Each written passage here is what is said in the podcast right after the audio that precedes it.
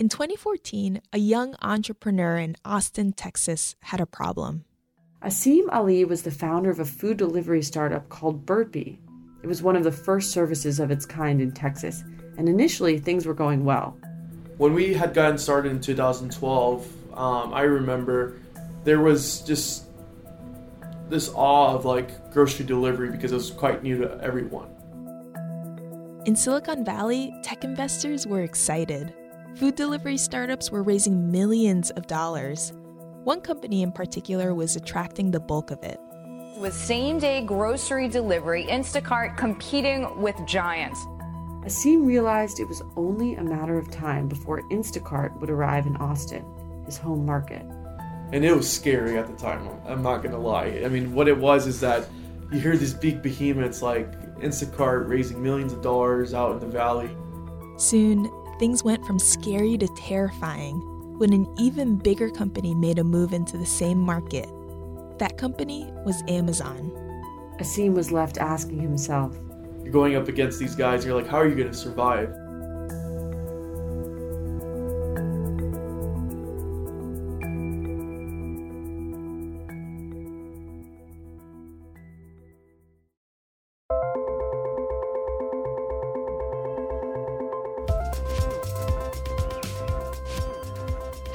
I'm Aki Ito. And I'm Olivia Zaleski. And this week on Decrypted, we'll see what happens when one of the world's largest companies moves into your market. It's a familiar story for so many startup founders, especially today as the tech industry's biggest companies search for new opportunities to get even bigger. So, how does a small company stand up to a threat like that? Does it even stand a chance? Stay with us.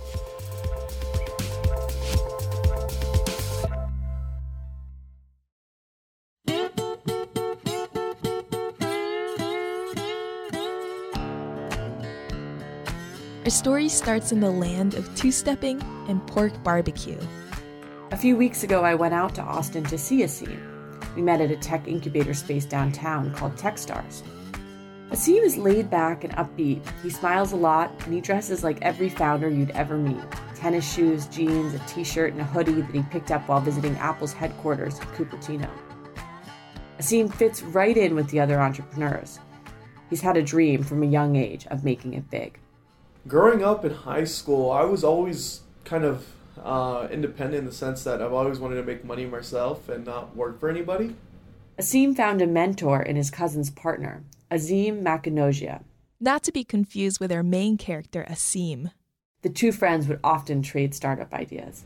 One day he called me and he was like, What do you think about starting a company where we can get anything and everything delivered for people? And I was like, Dude, that's awesome. This was back in the summer of 2012. Asim was actually still in college. Along with five of his closest buddies, Asim decided he would give it a shot and try to build a business.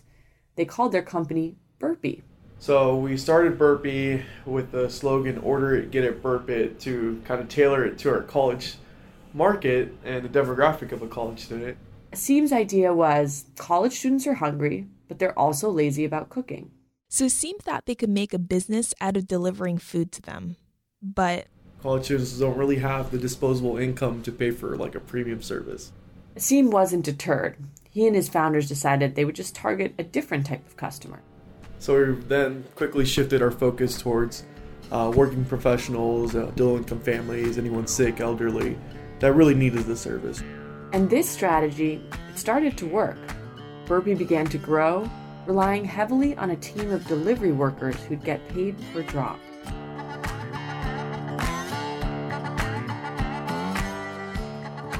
It seems like so long ago now, but in 2013 and 2014, this kind of business model was exploding. Startups like Burpy were part of what was called the gig economy.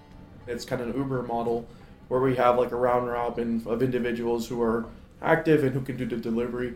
They'll go to the grocery store that was selected by the consumer, pick the items, shop them as if they're a personal shopper for that consumer, and then take them to the consumer uh, themselves. Over the next few years, Burpy grew steadily, turning into a viable startup. When we had initially gotten started, it was just kind of like a fun project, you know, something to do with friends. As soon as, as we realized that this is something people really want and need, uh, we started focusing really heavily on the business, and um, it was just timing. Burpy was starting to become a household name in key cities around the state. What we've always focused on is trying to be a Texas player and trying to dominate the Texas market. We've been able to capture the Houston, San Antonio, Dallas, and Austin market fairly quickly because we were one of the early movers in this market. At its height, Burpy was bringing in $35,000 in revenue a month. Asim says the business was humming with new customers signing up for the service, many of them spending $100 or more on their grocery orders. But as Asim and Burpy were making waves in Texas, another startup nearly 2,000 miles away in San Francisco was attracting the attention of some of tech's biggest investors. That startup was Instacart. Instacart got started around the same time as Burpy. And just three years later, in 2015, Instacart had raised $300 million and had a valuation of $2 billion. Fast forward to today, and one of the hottest privately held companies out there is yet an online grocery delivery service. I'm talking about the San Francisco based Instacart, which received a $2 billion valuation in its most recent round of fundraising. With so much money behind it, Instacart grew like crazy. The company expanded across the US and forged major partnerships with Whole Foods, Costco, and Target. Asim's family friend and mentor remembers it well. I think Instacart actually helped us. It, it uh, they were actually doing our own marketing for us, spending the big dollars in marketing that. People started. We started seeing a huge influx of uh, the searches that were being done on Google for grocery delivery, grocery delivery in Austin. It was just uh, a booster for us rather than a negative. Let's put it that way. As food delivery started catching on, other competitors got more funding too. Fresh Direct, a company out of New York, and Good Eggs, a startup with operations in New Orleans and Los Angeles at the time, are just a couple of the other companies vying for a piece of the market. But soon, Burpy started feeling the impact of Instacart's popularity. Instacart might have initially helped at the margins, turning customers onto this new service. Now, though, it was starting to look like more of a liability did have to compete with, with their model rate of, of drivers. I mean, we were paying X amount of dollars lower than what they were paying, so we had to increase our rate a little bit to kind of make sure we retain those drivers. Instacart went on to raise over a billion dollars. It received a major investment from Whole Foods, which was founded in Austin, which was where Burpy had been doing a lot of business too. By contrast, Burpy had raised less than $200,000 and with Instacart gaining, Burpy's dominance in Austin seemed under threat. At a certain point, Asim says he realized he couldn't continue running his company the way he had before. And it was scary at the time, I'm not gonna lie. I mean, what it was is that you hear these big behemoths like Instacart raising millions of dollars out in the valley, and you're going up against these guys, and you're like, how are you gonna survive? Azim Makinogia, the family friend who had helped Asim get started and who had become his mentor, says they spent many late nights on the phone together trying to figure out how to save the business. He would call me three at three in the morning, uh, four in the morning at times. Uh, he would just call me anytime he needed something, and any big decision, he, he he would he would just pick up the phone and just call me. But there were times when he would face difficulties, and he'd be like, "Hey, I'm losing motivation. I don't know what to do here." They decided Burpy needed to make a shift so that it was no longer competing head on with Instacart. So we started looking at other avenues or other markets that were similar and needed some digital transformation. Asim thought instead of delivering groceries to people's homes, maybe Burpy could use local gas stations and convenience stores as the pickup point instead. It felt like a natural shift. Both Asim and his mentor grew up in families that worked for, owned, and ran convenience stores. It was just something that made sense to us that hey, we have the connections, we know that we know the target audience. Let's go ahead and target that. Customers could still order from their favorite grocery stores online. Asim hoped this new strategy would set Burpy apart from Instacart and the others. But before Asim could execute his new plan, an even bigger shark entered Burpy's waters.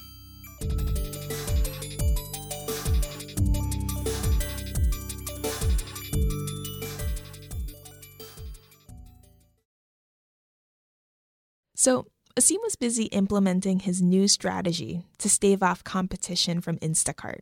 But then. We are getting some breaking news on Whole Foods. Holy Jim, I cow. heard you gasp just now. Amazon, the world's largest retailer, decided it wanted a piece of the action. In June 2017, it announced it was buying Whole Foods for $13.7 billion. It is get out of Dodge time. I mean, this is a threat. I'm taking down numbers, everybody who sells food. Everybody. Because you can't compete. Amazon had been trying for some time to develop a presence in the grocery market. It launched a service called Amazon Fresh, but that was slow to catch on. A few experts had been speculating that Amazon might make a giant acquisition to kickstart its grocery business. And Whole Foods already had the successful delivery partnership with Instacart to build off. The deal sent shockwaves through the $800 billion grocery industry. That day, when the acquisition was announced, shares of Walmart fell by 7%, and Kroger, one of the largest grocery chains in the US, dropped 17%. For Asim, the merger of Amazon and Whole Foods was devastating.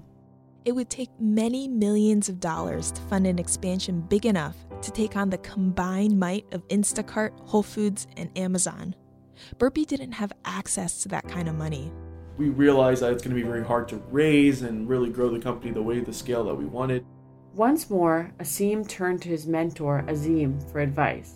There were multiple other conversations just between that Instacart and Amazon period where uh, we were kind of discussing if this is the right path for the company and uh, are we going to be able to compete.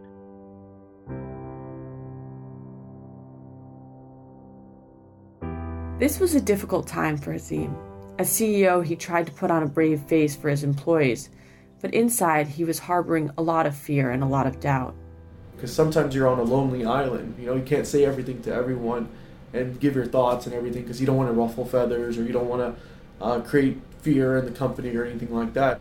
Eventually, even though Amazon's acquisition of Whole Foods came in the middle of Burpy's strategy shift, Asim decided he wasn't ready to give up yet.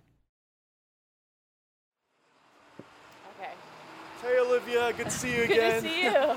So, um, as you can see, this is the Burpy Market Store here in Austin, uh, near the airport by Burleson Road. Um, At the end of my trip to Austin, Asim asked me to swing by a gas station on my way to the airport. I pulled up to a large convenience store that had a massive orange sign on the door. It said Burpy in big bubble letters. The store is actually branded Burpy Market, and that's kind of been our first store that we've been running at various tests and kind of making sure the systems are integrated with the back office and etc. Inside, all of the convenience store workers were wearing Burpy branded t shirts. Asim's building a checkout app for convenience stores. It lets customers scan their own items to pay without having to go through a checkout line. So you can s- order things that you'd find traditionally at an HEB or a Costco and have those products delivered to you or ready for pickup at the store so that it's convenient for you to pick up on your way home. So it's kind of like a distribution hub for us.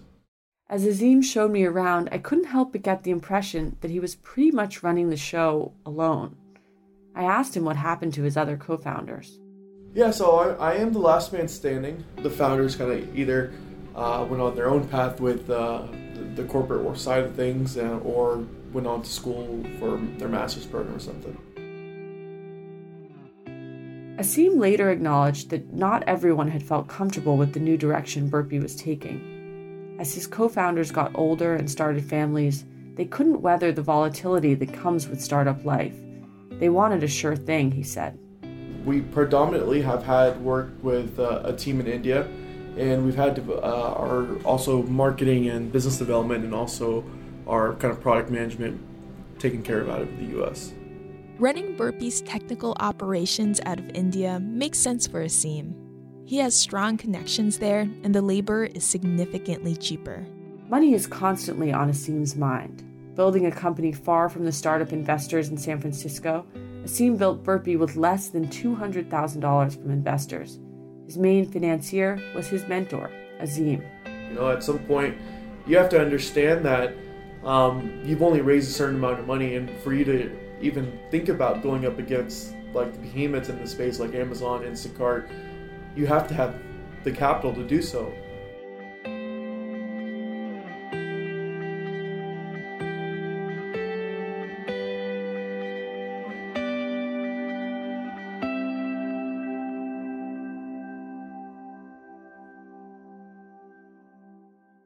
After all these setbacks, Asim's come to believe that selling Burpy might be the only way to ensure it can survive. For many entrepreneurs, getting acquired by a bigger company isn't a sign of failure. And if the startup is acquired at a high valuation, it can create a big windfall for the founders and the investors. Asim has a lot to be proud of. Even though he hardly raised any money from outside investors, he says his company is in solid shape financially with that 200,000 we've been able to reach cash flows of uh, or sorry revenues of almost 4 million dollars a year and I think the amount of money we've raised versus the revenue and the cash flow that we've generated from the business is quite significant. But as he looks for a potential buyer, there's no escaping the fact that Asim's first choice would have been to keep growing Burpy as an independent company. As we were saying goodbye to each other in Austin, Asim told me something interesting. He said he almost applied for a job at Whole Foods, hoping it might put Burpy on the company's radar as a possible acquisition. It was on Austin Digital Jobs, and it was a pretty like it seemed like a senior position, and I almost considered to apply to it. Yeah. Because you know, it's like uncertainty of like you know, it's like that's another way I've uh, tried to approach acquisition is like find a company that has a position that fits kind of what I've done in the last five years, and then acquire. Exactly. But until a sale comes through, Asim's plan is to keep going with his new strategy. But I think we really have feet with what we're doing with the convenience store stuff. If you really believe in what you're doing and you haven't lost hope or anything, you'll find a way.